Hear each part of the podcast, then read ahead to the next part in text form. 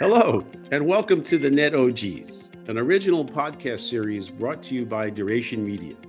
I'm your host, Andy Badkin. This series asks and answers the question, what was the internet like before the internet was a thing, and who were the original players? Each week, I'll be joined by an O G, not an old guy or gal, but the true original gangsters of the internet. Grab a drink, sit back and learn how the largest medium in the world was built, and listen to never-before-heard stories from some of the visionaries that formed the first internet media companies and digital ad agencies. On today's premiere episode, I'm speaking with Rishad Tobaccowala. Rishad is a speaker and author of the book, Restoring the Soul of Business, Staying Human in the Age of Data, and an advisor for the Publicis Group, which he's been with for thirty-eight years. We'll be starting our discussion with his time building one of the first digital ad agencies, the Interactive Marketing Group at Leo Burnett, and his ascent into a highly respected digital media influencer and strategist. Welcome, Rishad. Thank you, Andy. It's great to be here. And uh, all I can tell you is you knew me then and we know each other now. We are the original gangsters, the O Gs. It's perfect. Absolutely. So Rishad, before we get started, uh, I want to toast you. You were the inspiration uh, for this podcast, the Net O Gs. You may remember the last time we met was in February. We were having a beer and discussing old times. We shared a lot of early stories. And then you posted something on Facebook about Andy Badkin being an O G and referring to Terry Kouaja for some reason. We're not sure. Uh, but I want to thank you for sharing those stories and uh, for uh, being our first Net O G on this podcast. Well, it's a pleasure and honor to be with you. And I'm glad that if I get someone to have enough beers, I get invited to their original podcast. Well, let's get into it. Um, how, how did you get involved in the internet? You were uh, an account executive, you were account supervisor at a traditional agency. How did you actually become the one that founded the Interactive Marketing Group at Leo Burnett? The bridge from where I was to the Internet Marketing Group involved cat food. And literally it was cat food. So I was an account supervisor on Heinz Pet Products, and the president of Heinz decided he no longer believed in mass media advertising. As a result, I moved and started learning about direct marketing. And at Leo Burnett, we had a direct marketing group because Leo Burnett at that time and continues to handle what is now known as Altria, but at that time was Philip Morris in the United States, which was Marlboro. And very quickly, because of the laws on advertising, including print and outdoor, um, Altria would have to become a direct marketing oriented brand. So we had developed those capabilities and I went to learn direct marketing from the Leo Burnett Direct Marketing Group to use it on cat food, because this particular cat food brand called Amore was only bought by two and a half percent of the U S population. So our client basically said, why am I advertising to one hundred percent when I'm only trying to reach two and a half percent? When I was in the direct marketing group, I quickly discovered, using my undergraduate degree in math and a little bit of other stuff, that it was cheaper to actually advertise to one hundred percent on television than to reach the two and a half percent through direct marketing. And that got me wondering why, because it made no sense that I had to actually spend one hundred percent to reach everybody, and that was more cost effective than reaching the two and a half percent. And the reason was because I had to A, find those two and a half percent by buying their names from Cat Fancy and other magazines. I then had to pay for postage to reach them. I had to buy paper and a whole bunch of other stuff. So by the time it was done, it was more cost effective to do something else. And I scratched my head and I said, but what if I don't have to buy the postage? And what if I don't have to buy any of these other things? And that's how I discovered America Online. And I went to our group and said, I think there's a new form of marketing coming, and it's called interactive marketing. And at that time, once the cat food adventure was over, Time Warner was launching the Orlando full service test, interactive television. Right. And McDonald's wanted to do that. And I said, I think I know how to help them. See, there is a demand. So we launched the interactive marketing group with McDonald's as our client. And the interactive marketing group was me and another gentleman. And that was it.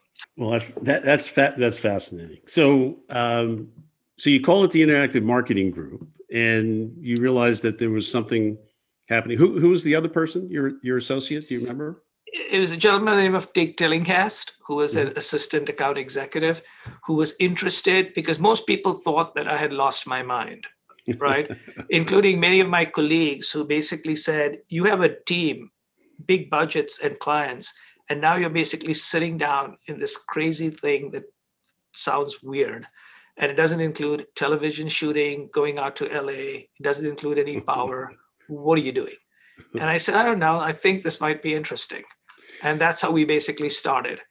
And uh, in very short order, I then went to McDonald's and told them to leave the Time Warner Orlando test, saying it was not going to work. Mm-hmm. That the two things that they wanted to learn was really about two-way interactivity and about rich multimedia content, and they could learn about it separately. So I took them down to McLean, Virginia, to meet a company which had three hundred thousand subscribers at that time called A O L. And I took them to a company in Sausalito, California, called Broderbund, which is about to come out with something called Arthur's Teacher's Trouble. And I said, we'll learn separately, and one day those two things will come together. And the first advertiser, non-software, in the history of A O L was McDonald's, and we took them there. That's amazing. I, I remember uh, the F S N thing was, um, the joke was they only had two problems, hardware and software, right? Yes. And the way, by the way, I discovered it is I went down to Orlando, and I said, can I see your equipment? And they showed it to me. And I looked at it, and it was two Sun servers. And I said, are you going to put two Sun servers in everybody's home? They said, no, this is going to become smaller. I said, like how and when? And that's when I went to McDonald's and said, get out of this. This is not going to happen. Okay. So you you you have a, you, you're in a, let's call it a stodgy old agency. Interactive is not even a term. So you created the interactive marketing group. When when did or, and how did you pitch it to upper management that this was something that really needed some uh, some financing and, and that there was a real opportunity for your clients? There were two reasons I managed to do this. The first, there were two steps in it. The first reason they asked me and gave me permission to start the interactive marketing group is I had been involved in a pitch that we did not win, but we made the right recommendation, which was a pitch for I B M. And in that particular process, they began to realize, this was nineteen ninety-four, nineteen ninety-five, that computing was going to be very big. And I said, the Leo Burnett company, all of our clients are fixated on the stomach. We have clients who basically are food clients, or they're fixated on the body, like, you know, deodorants, et cetera. In the future, the value will be created to the companies that feed the mind, like I B M and others. So we need to be prepared for that. So that was one way I did it, which was interesting to them. Um, but the second thing that I did, which was even more interesting, though it required a bunch of uh, both storytelling and luck and also a lot of support from senior management, was I convinced them to take the name off the door. I convinced them that the Leo Burnett Interactive Marketing Group should be closed down, and we should basically leave the building, and I should basically partner with a two-person company called Giant Step Productions, and we build a completely different culture, a completely different talent base, and operate outside the building and call it Giant Step and not Leo Burnett Interactive Marketing Group. And they got convinced because A, it made it it made our economics much better. I didn't have all the economics of the old company, I had new economics. But for me and for everybody else, why it was very important is we looked credible against Organic, agency dot com, C K S, and other companies that were specialists. And those were the two things that we did. And as a result, we ended up launching Giant Step. So Leo Burnett Interactive became Giant Step. We moved to Greektown in Chicago, uh, which is still tracked by, you know, our eight twenty mm-hmm. West Jackson place in a loft. And we there uh, started putting the first companies on the World Wide Web. We put United on the World Wide Web. We had a server room, right? We we had, in the early days, we had people like Sergey Brin and, you know, various other people walking into the company. Uh, this was late nineties.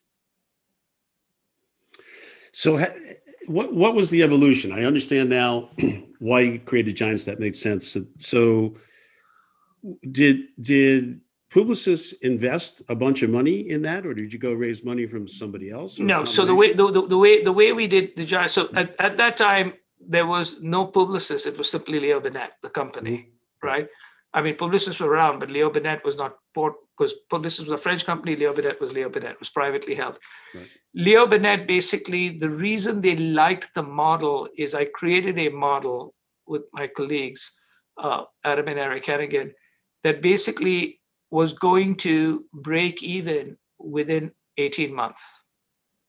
And so we just said, give us enough money to basically buy some servers, make sure that you basically underwrite the rent, which we will eventually pay you for, and off we go. And because our cost structure was so low, but more importantly, this was the big thing. We had a we had amazing talent with a different economic model, but we insisted on charging all of our clients. When agencies start something new, clients expect that innovation for free. Because this was a separate company, I got all the Leo Burnett business, but I could refuse to accept it unless they paid me. Like shooting fish in a barrel, right? And that was where the economic model made sense, which is I had a major company sending me business, but they also had to send me revenue. And if their client basically said, we want you to do it for free, they said, no, we don't do it for free. And the client basically, if they had to go anywhere else, they would have to go to agency, Organic or C K S or Motor Media. And I could un- undercut them if that's where they wanted to go. So that's how we actually could eventually build this, this operation. So it was a operation, both a financial operation and a credibility organization. And that company very quickly went from three employees. When I stopped working there, uh, we were one hundred seventy-five, three and a half years later. And by the way, we were profitable. So we weren't, unlike Organic and Agency and all these that were being trying to be funded for pre-I P Os, and you know they went up and down. We were actually profitable. And the big insight I also had at that time, I don't know if it's insight or luck, that I began to understand that most of these other companies, clients were basically dot-coms. And my thing was, I don't believe these dot-coms will succeed. So I don't want any dot-com clients. So when the dot-com bust came, we had no layoffs, because we had, you know, Kellogg's and United Airlines and a whole mm-hmm. bunch of other people. And at that stage, I would go to our clients and I show them one graph. And this graph kept us in business for a long time. And the graph was, let me show you the NASDAQ index. So the NASDAQ index, if you remember, goes up to five thousand and then comes crashing down. So I said, that's not what I want you to pay attention to. I basically showed them the number of people who were going online mm-hmm. and the increased speed of quote unquote broadband, you know, the broadband was coming. And I said, I want you to pay attention to this. This is real. This doesn't affect you and me unless we've invested in, you know, whatever crazy C- CGI and other companies that were existing at that time. Okay. And so these traditional clients who had the money followed the consumer. And that graph convinced everybody that the dot-com bust was a financial thing that did not actually impact these companies, and they needed to continue to invest. Right. You convinced them to follow the eyeballs. Yep. Which, so that never changed. It never so, changed. So you, so you build this team in the beginning in, you know, ninety-four, ninety-five, ninety-six. It, all the where, way to ninety-seven, ninety-seven, ninety-eight, yeah. Where, where, did, where did you find individuals who, of course, had no experience uh, to come work for you? Did you have to pitch them? Did you have to, and what kind of people did you look for? So there were three. There were three three sets of people. The first is, remember, uh, we I had two colleagues, uh, Adam and Eric, who are in my book and still very good friends of mine, who basically were amazingly talented, uh, both artists, coders, and business people. Between the th- all they had those those two, so they managed to attract people, and we were the only game in Chicago. We were the only game in the Midwest. So anybody who wanted to work in digital, if they didn't want to go to San Francisco or New York, we could get them. That was number one. The other is a lot of people inside Leo Burnett, up and coming talent, said, wait, we want to do this. So we could have our pick of the very best people. And I always believe, and this I've learned later, I mean, I've heard him, you know, Tony, Toby Lutke of Spotify, uh, not, of Shopify, not Spotify, of Shopify. He basically explains one of the reasons why Shopify does so well is because he built it in Ottawa. He doesn't have to compete for Silicon Valley, Seattle, and other talent, right? And we were the game. So if you, and that became a major edge in us, us getting people.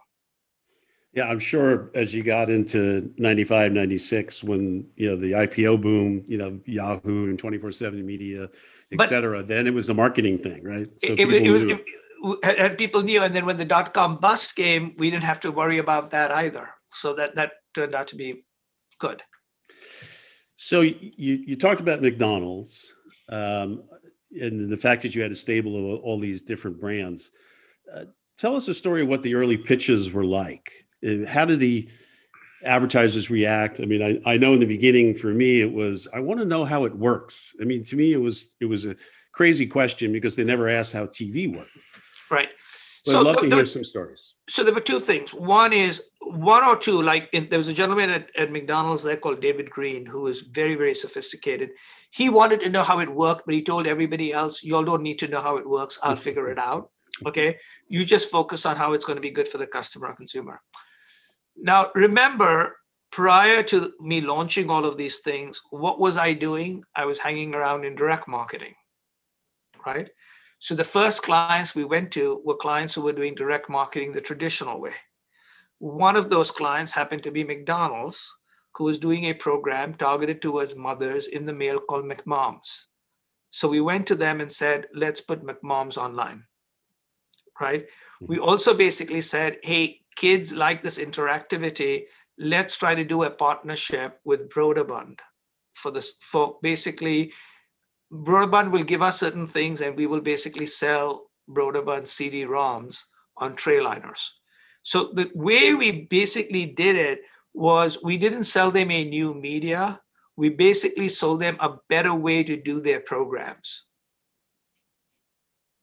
No, that's, to me, that's fascinating. So McMoms. Um, we did McMoms. We, we, and I'll tell you the, yes, yes, how old and new thinking can blow people's minds. Okay. And I wish I'd taken equity in this idea because it was such a big idea that later on I realized how big it was. And it wasn't mine.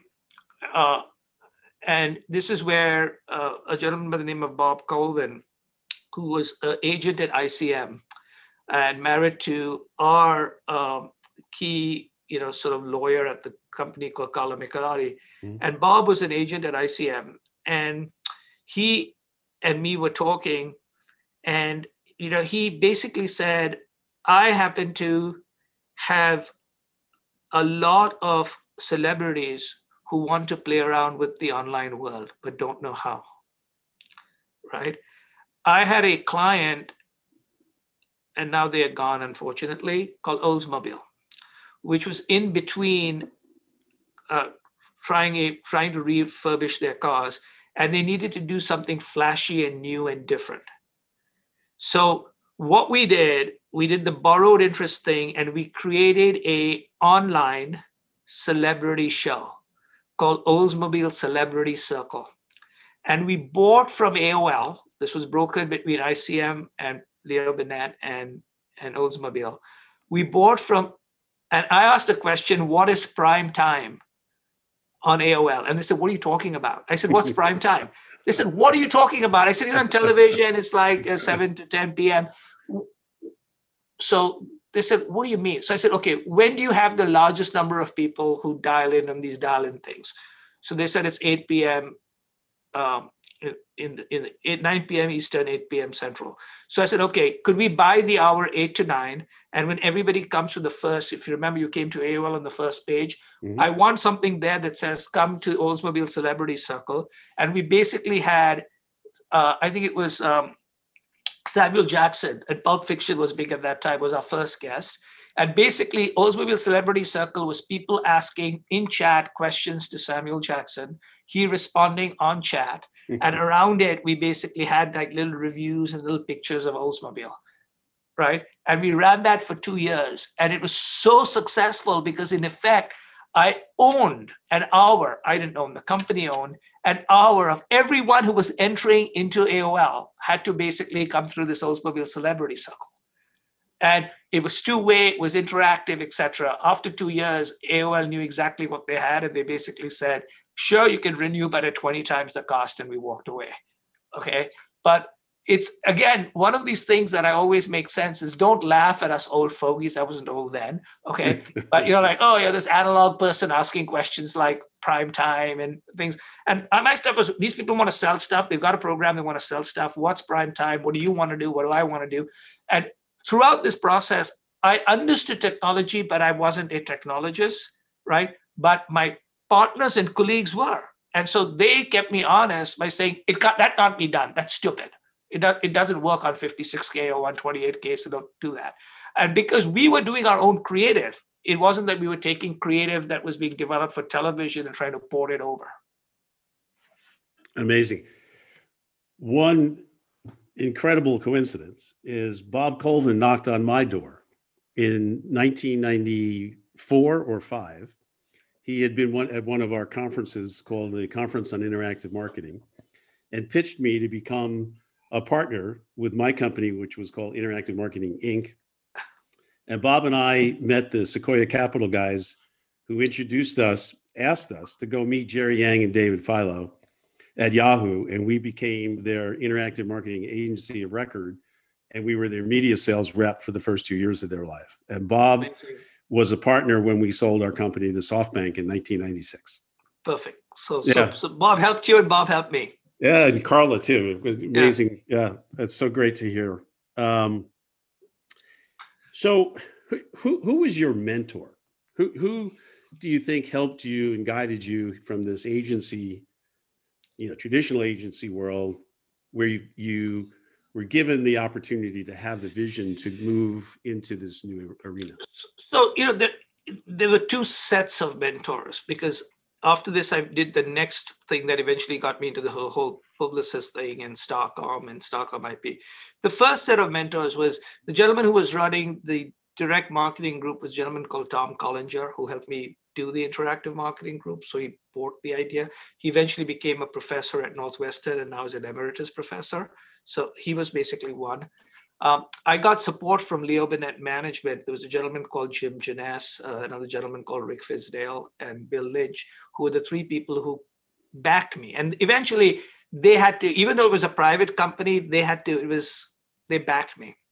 And then Adam and Eric Hennigan, who basically said, okay, you don't look as stupid as you look, because I didn't know, you know, much of these other things, but they said, you understand how to sell and you understand marketing, and we can do the other things. Not that they couldn't sell or market. So that was sort of the first set. And then uh, the second set, which was very important, which actually scaled this, is I then moved back from Giant Step back into thirty-five West Wacker, the Leo Burnett building, because a gentleman by the name of Jack Klues, who was working in the process of taking the name off the door of the Leo Burnett Media Company and calling it Starcom. And he called me and he said, look, there are two things. Number one is I've used all of your thinking as to why we have to take the name off the door. Why that's important is when you join Leo Burnett, you hear a speech from the founder how you should not take the name off the door. Not how not to take the name off the door, but you can take the name off the door whenever you want. But he would insist that he takes you take the name off the door when you care too much about money and all of these things. So it came down to basically being when you're trying to take the name off the door, you're trying to do suspicious things. And I had convinced them we were not trying to do suspicious things. So we went from, and he invited me to do two things simultaneously, which is launch a media, digital media operation for Starcom and be on the board of Starcom, even though my new outfit would be two people, right? And he had a lady by the name of Renetta McCann who ran Starcom, which was seven hundred fifty people at that time, uh, helped me a lot. Renetta would send me her business and she treated me as an equal, though I was only two and they were seven hundred.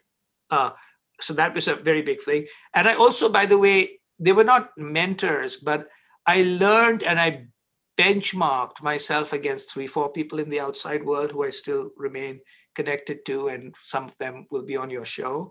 Uh, you know, one of them was Jonathan Nelson of Organic. Mm-hmm. Another one was G M O'Connell of Motor Media, yep, right? Mm-hmm. And my old stuff is like, those people know. So I would visit them and say, what do you do? How do you do it, right? And uh, and that worked out and that helped a lot. And then when Starcom succeeded and Publicis bought us, Jack made me his digital person, and because he was very powerful, I became a resource and asset to Maurice Levy at the Publicis Group. Uh, and and then one of the big acquisitions they made was Digitas, and so David Kenny came over and he became that person. Mm-hmm. But he and me became friends, and then he, when he left, right, I sort of stepped into what, not his shoes, but doing what he was doing.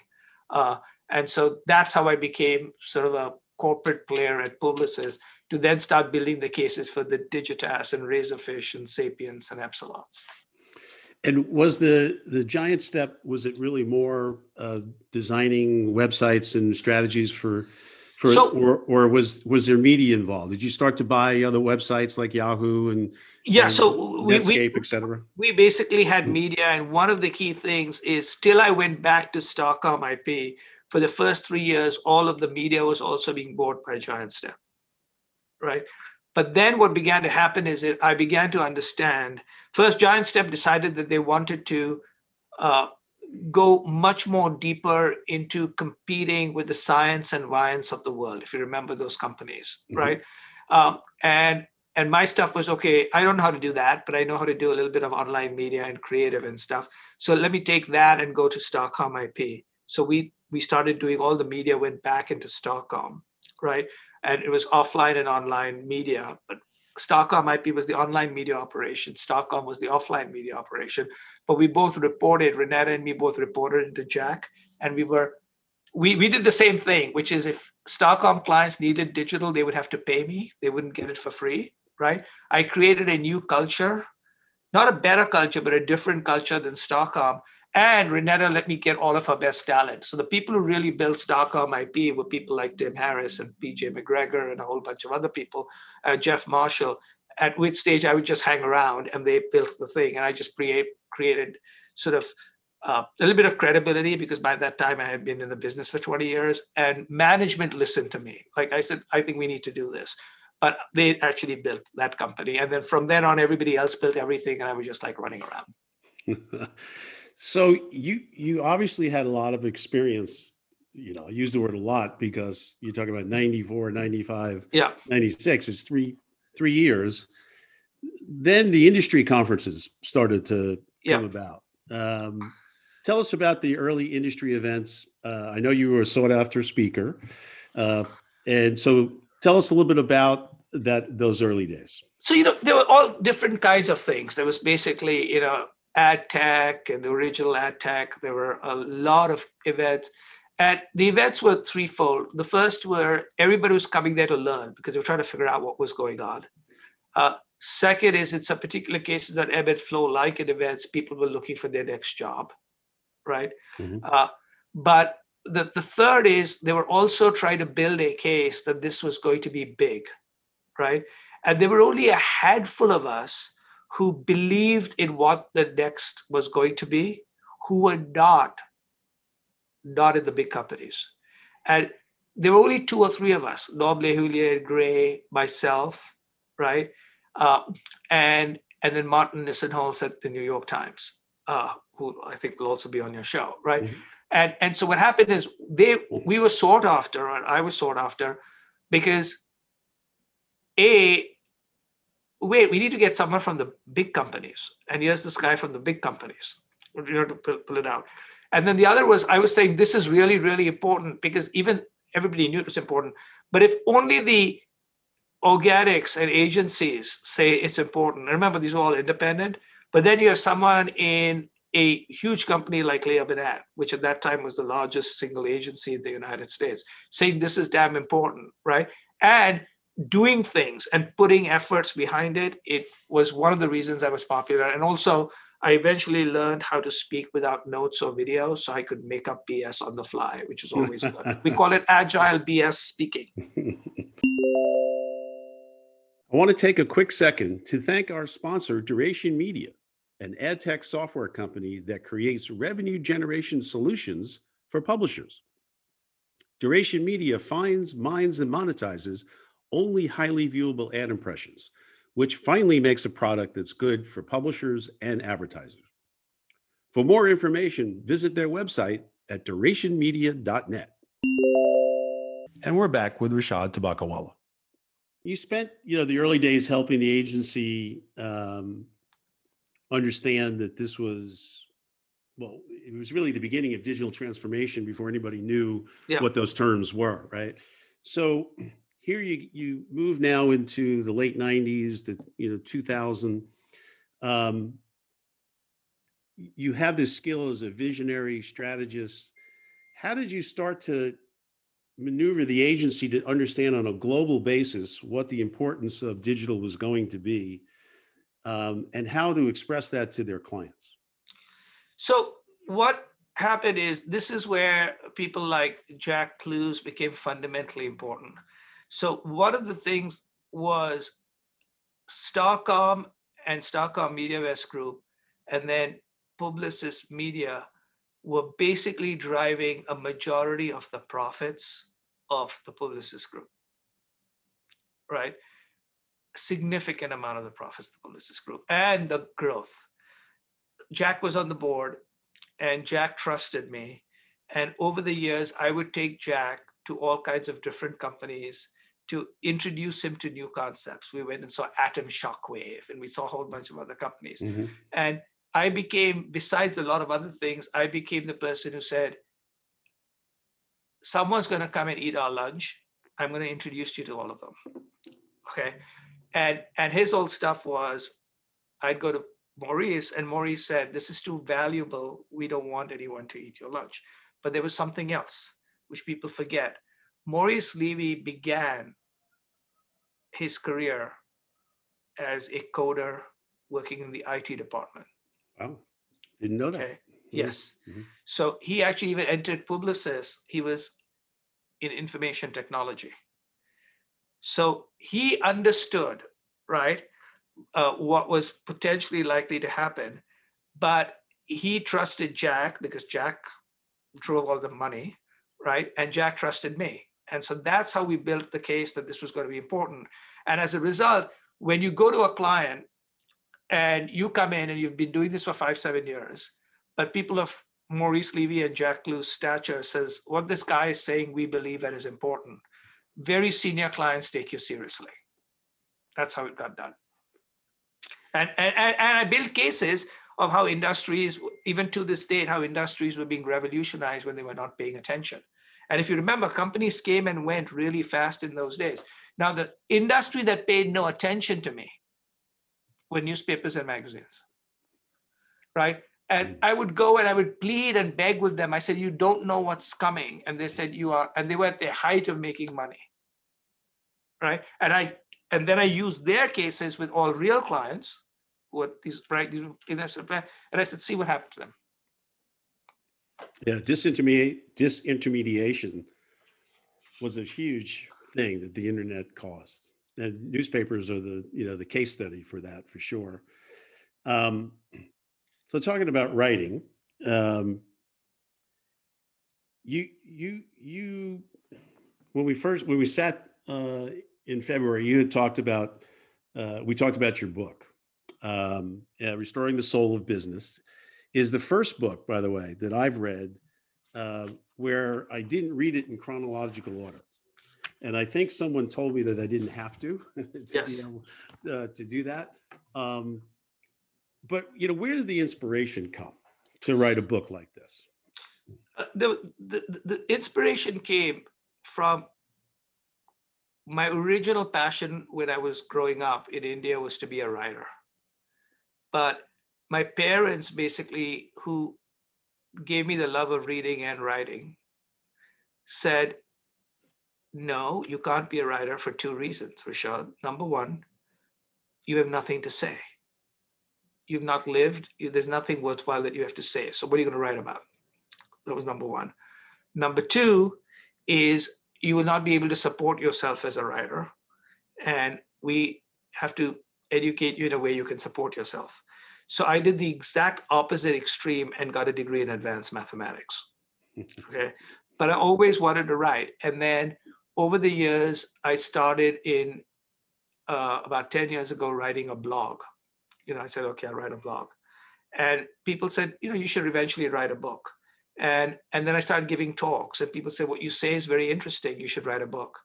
And then I began to think about a gentleman who I had dinner with, who was retiring from being the vice chairman of Kraft long before I thought he should retire. And I said, why are you retiring now? And he said, I'll give you one piece of advice. Every career has a midnight hour. The smart people leave at five to twelve, right? I thought about that. And so I went to Maurice and I said, I think I'm going to be at ten to twelve soon. So I've got to leave before five to twelve. And we had an argument. He said, it's like not even eleven thirty, but I said, whatever, right? And he says, what are you going to do? So I said, I want to write a book. He says, you could write a book while you're working here. What's your problem? I said, I want to write a real book. I want to do research. I want to spend time. I said, this job is twenty-four seven. So, so, and I had, therefore, the original interest. I had the blog that says people were interested. And then I was giving talks. People said, what you are saying, nobody says, or you're saying it in a way that is easy to understand and use versus a bunch of gobbledygook. So that's how I wrote the book. But even in writing the book, I did a lot of research. And the research was that average nonfiction business books do not sell. And so I said, why don't they sell? Number one, the book should have only been one chapter long. Most nonfiction business books are the same chapter repeated twelve times. That's the reason I've written twelve different books, which you can read in any order, right? Which is number mm-hmm. one. But it's not a book of essays because there's a connecting spine called the story and the spreadsheet, which is you've got to balance the left and the right brain. The second was most business books are filled with outdated case studies. I have no case studies. I have stories. And my stories are dated from nineteen fifty to now. So it doesn't date. And then the third one is most books are written for the writer and not for the reader. So I went around for two years asking, what should I write about? What questions do you want answered? So I wrote for the reader. And what the reader wanted was, how do I manage change so it sucks less? How do I lead with soul? Things like that. So I decided to write about that. And then I said, hey, we're living in a modern age where nobody listens to a compact disc from the first song to the end. Most people don't even know what a compact disc is. Right. So I'm going to create a Spotify playlist. You can listen to it and arrange it in any order. And if you want, you can only listen to one song. And that's how the book came to be. So which of your readers said that they wanted to learn about the turd on the table, which was chapter four? The turd on the table, which is a, an actual experience that happened uh, mm. about over a decade ago, was when um, Shantanu Narayan, then and currently the C E O of Adobe, came to us at Publicis to talk about working together.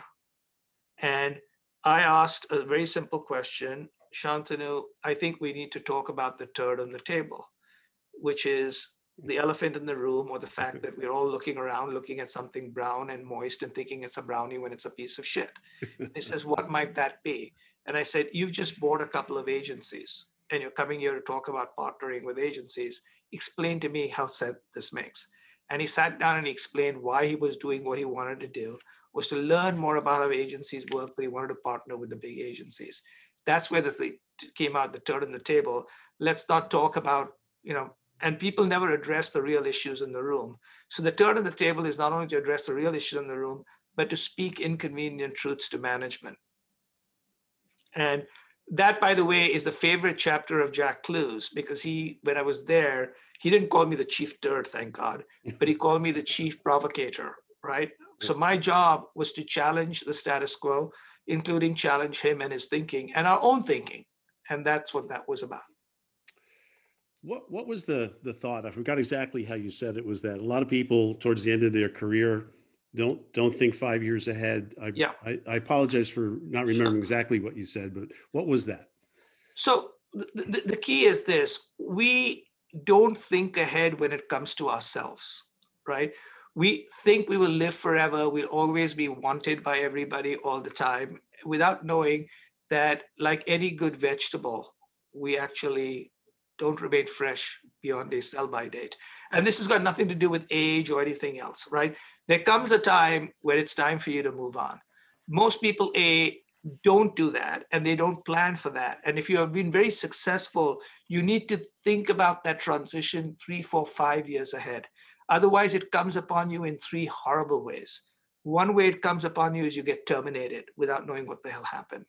Second is you become increasingly like an old uncle or an old aunt shrieking in the corner that no one pays attention to, right?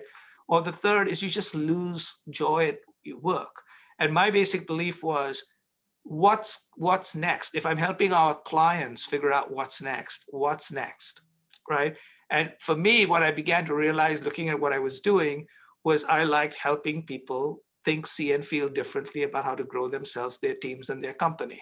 And I said, how can I do that when I'm not doing it here? But how can I do it in such a way I'm not competing with what I'm leaving, right? And so I worked elegantly, because I continue to be very close to Publicis. I, you know, help lead all the executive training. I run a podcast. I talk to them whenever they want. I don't do business pitches. I don't handle clients. I'll talk to a client. I don't do anything. I have no P and L, no bosses, no responsibility that way. But I'm close to them, but I'm doing the stuff that I love doing for this part of my career. And because I left before I had like passed my sell-by date as best as I could, they like me and I like them, right? And my whole stuff is, if you get very powerful or you get very good or you get very successful or some combination of those, remember, every phase has a midnight hour, leave at five to twelve. So was that part of the inspiration also to start to publish this newsletter that, that yeah. I get so, to read every Sunday? Yes. So what basically happened is, fortunately, because of the support of you and a lot of other people, the book has done well. But however, I would love people to buy more and more books by publisher. Reminds me, sell more books, which is great. Uh, But, buy his book, uh, buy his book. Right, but I, and just put in my name on Amazon and you get it or whatever thing. But the, the key is, I think what I began to realize was one of the things I tell people is I, is I need to keep learning and learning new things. And I was seeing lots of people use this thing called Substack. So I said, like, I better learn what Substack is, right? That's number one. Number two, I go to many of our clients, or what were my clients, but I tell everybody who I speak to, please, please, please do not be dependent on your future on the platforms. Okay? Sooner or later, they're going to come and disrupt you. They're not coming to disrupt any goddamn agency. We're goddamn valueless, right? They're going to come. The only way they're, they're going to grow is they're going to eventually disrupt you. I'm not saying they're bad people. They're good people. But their economic interests eventually will be to squeeze every dollar out of you. And therefore, your supply chain, which everyone now is being very clear about, their supply chain they're thinking about because of COVID nineteen, mm-hmm. is not just a supply chain of ingredients and, you know, how you ship things. One of your biggest supply chains is you connecting to your end customer, consumer, person. Do not have that only go through Amazon, Google, Facebook. You will die, right? And I then started running math to show how when I post a message on these platforms, how few people see it. I know. I, so just because I've got like five thousand friends on Facebook, I know exactly what to do to dial up my Facebook. When I say stupid things, it goes up. But if I say something meaningful, it goes down, right? Because it doesn't enrage people. And who reads and who does anything? And I said, therefore, I have to change myself and what I create to satisfy these people, and I become someone different than myself? No. So I said, I want to have a direct relationship with customers, and Substack lets you do that, or not customers, with America's readers. And very quickly, I launched this thing called a newsletter. And A, because I love writing, B, because I decided if I'm going to do it, I might as well do it well, right? I have in now sixteen weeks of writing, so I just issued number sixteen. I went from no readers, it's free, so it's completely free, but you know, still ten minutes of people's time. I went from no readers or no subscribers to today I'll probably clock, you know, uh, cross forty-three hundred, so four thousand three hundred, sixteen weeks later. And now I'm adding about fifty to one hundred every day or two, right? Okay. And what's particularly interesting is not just that, they're communicating with me. I'm now reaching C E Os of companies and students all over the world, everybody I want, but they're passing it along. So my most recent post called A River of Change, which I wrote yesterday on Sunday. On Monday, even though I only have quote unquote four thousand two hundred readers, right? And right now, as of this morning, I have a fifty-five percent open rate, which is very high, right? But I have ten thousand views because people are passing it mm-hmm. across organizations. And so in effect, I did this for two reasons: to learn a new technology and to prove to everybody that if a starving author is finding new ways to connect and not depending only on the platforms, why aren't you? And it's so powerful. The C E Os of companies basically turn to their C M Os and say, if this fool does it, why can't you do it? Yeah, well, that's always been my career. You know, people say if Batkin can do it, we certainly can do it. So, but I, I read it this this Sunday, as I do every Sunday, and uh, so I made a note here is that you talk about three connected uh, ages, and yes. what we've done in this uh, almost hour, uh, that I'm sad to say is going to end soon. Um, we talked about the first connected age, right, in right. nineteen ninety-three, ninety-four, um, where we got connected to information and transaction. So what yes. what are the other two? And then when you finish with that, maybe you can Uh, help our listeners enjoy the vision of where you think uh, social and digital media sure. are going in the future.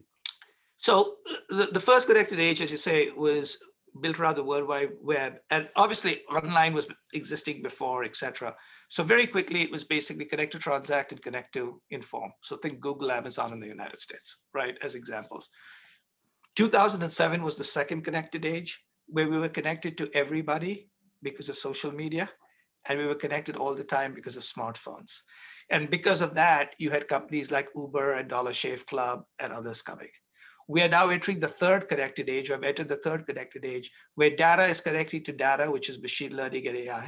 There are new ways of connecting like voice, much faster ways of connecting like five G, and we're connected to the God in the sky, which is cloud-based computing. And that is going to be, building on the first and second, second connected ages, dramatic. I basically make a case that one third of the United States economy is going to be disrupted dramatically in the next five years. That one third happens to be healthcare, finance, and education, which is thirty-three percent. Because in COVID nineteen, plus because of what those technologies are going to do, combined with a new generation of people, which is you and I figured out this thing was existing. Our kids, or not necessarily most kids, basically have grown up only with this. So the, their language, their beliefs, and their thoughts are extremely different. And so you combine that with this new technology, and we're going to see massive new industries being formed. Uh, and you begin to see the valuation of, even in the automobile industry, and you know the valuation of a Tesla or a Neo, right? Uh, versus the valuation of most other companies uh, or anything of the sort. And so what basically I'm explaining to people is, if you didn't take attention to the first connected age or the second connected age, which by the way, the five most valuable companies happen to be leaders in those ages, and we're entering the third connected age, and you aren't paying attention right now, you're not only way past your sell-by date, you actually might be a dead person. Okay. And, and so to a great extent, in trying to explain things in English, using human terms, linking it to successful companies, convinces business people, women and men, that we are about to enter two amazing eras. An amazing era of change, which will both have winners and losers, but I also believe an amazing era of ma- magic. So I truly believe that every twenty years, if you look back, you look back twenty years, forty years, sixty years, however challenging the times might be, it's far better as humanity to be alive now than twenty years ago, forty years, and sixty years ago. Yes, there are winners and losers, right? But humanity as a whole is better off and will be better off in the future. And so I try to explain to people that you should not be either Pollyannish, the technology is good, or you should basically be dystopian, that the world is calm, you know, everyone's going to be, it's all going to be unequal, we're all going to be like hacked and all of that kind of stuff. I think what we need to be is pragmatically enthusiastic, right? And I'm very pragmatically enthusiastic about the future, but in order to do so, and this is the only, I will leave with these three quick pieces of advice, right? Which is, in order to basically really thrive, I ask people to do what I do. I'm not saying I'm necessarily successful, but I say, here's what I do. Number one is I spend an hour learning things every day. If you don't learn, you become obsolete. That's number one. And in my, you know, in my, at rishad dot substack dot com, I share all the different ways you can learn, and almost everything is for free. So that's number one. Number two is build a case for the exact opposite of what you believe. So if you believe it's something, build a case. And that's the way you offset any polarization of media and bad stuff, et cetera. And the third one, which is the hardest to do, which is why I'm doing Substack and doing a whole bunch of stuff, is just do, right? At some particular stage, you got to get your hands dirty. In this new world, you just got to think about it. You got to also do. Remarkable. Uh, it's hard to believe that uh, we've spent an hour together. Um, I do I do have one last question for you, though. Um, a, lo- a lot of people are concerned about social media and uh, the control they have and what they know about what people do. Um, do you share that, that same fear as to what uh, Facebook and Twitter and other platforms uh Uh, are doing and how that's going to affect the future as well? Yeah, so I've basically been one of the only people who's gone on record for the last two years calling out Facebook, right? Go back in the last two years, there's not a single person in the advertising industry who goes on record. Uh, I've, for the last two years, since Cambridge Analytica, I've questioned a whole bunch of stuff about the Facebook company in, in, primarily, okay? And I basically believe that, and I tell our clients that they have to recognize that they are funding, because they have to, because they have to sell products, they are funding what I basically believe is the weaponization of society. If you basically see the movie Social Dilemma, you will basically hear statistics that are very scary. Mm-hmm. If you look at everybody who's in Silicon Valley, how they keep their kids off social media, it'll give you an interesting thing. Ask Mark Zuckerberg if his young daughters actually are on Facebook or Instagram or any of these things, or if his nieces and nephews are. They aren't, right? So, you know, in, in effect, what basically begins to happen is we have confused power and money with doing the right thing. And my basic belief is you're only powerful when you can walk away from money and do the right thing. And I can tell you that the marketers of America are very strong. And the marketers of America have been woken up because of Black Lives Matter, mm-hmm. because the people in their companies have woken them up to what is going on. There are four simple things that have to basically be done in the next three to five years. This is not like a one month fight or a three month fight. all the major marketers utilizing the A N A or everything else should put as much pressure to get transparency about the way their data is used and the algorithms. Number two, they should be, it's very simple to, you know, I, I know how to change the goddamn algorithms, right? Eliminate the share button and do a few things and you'll be fine. But guess what? Your dollars will fall. So what? Okay, in the long run. So that's, that's that happens to be one. The second, so they can pressurize. Second is they work together to develop, like I have with Substack, a first-party relationship with their end customers. Mm-hmm. And part of that is if they need to basically get Justice Department, okay, work together to share information so they can work together with complementary products and services so they aren't as reliant. Third is, because of supply chains, you sometimes fund less than practical supply chains. Fund as many new companies as you possibly can, right? Put as much money as you can in the TikToks and the Snaps and the Pinterests and everything else. Because the more you have that, you go back to the days when you basically could have A B C versus C B S versus N B C, Hearst versus whatever. The third is use all your lobbying might as you possibly can for a breakup of these companies. That'll keep them, you know, straight, right? And fourth is pay real, real attention. They're coming after your business. What are your strategic and data optionalities? Make this a board level issue at every board meeting. If you do that for the next three to five years, marketers will be better off. These companies will continue to succeed. They're not bad companies, but it's time for marketers and for people to grab back our futures. Well, I think we should leave it at that. That's uh, it's been a great hour, Rishad. Thank you. It's been uh, wonderful hanging out with an O G. Uh, you are an original gangster for sure. Uh, not an old guy. But, well, but but, but we're, we're we're still here and we're still kicking. And uh, you know, I this I'm drinking you know water versus vodka. But now, as it gets a little later today, I will move into my beer, which, as you yep. know, we love doing. And then hopefully we will have a beer soon in person in the next six to eight months once these times pass. I look forward to that.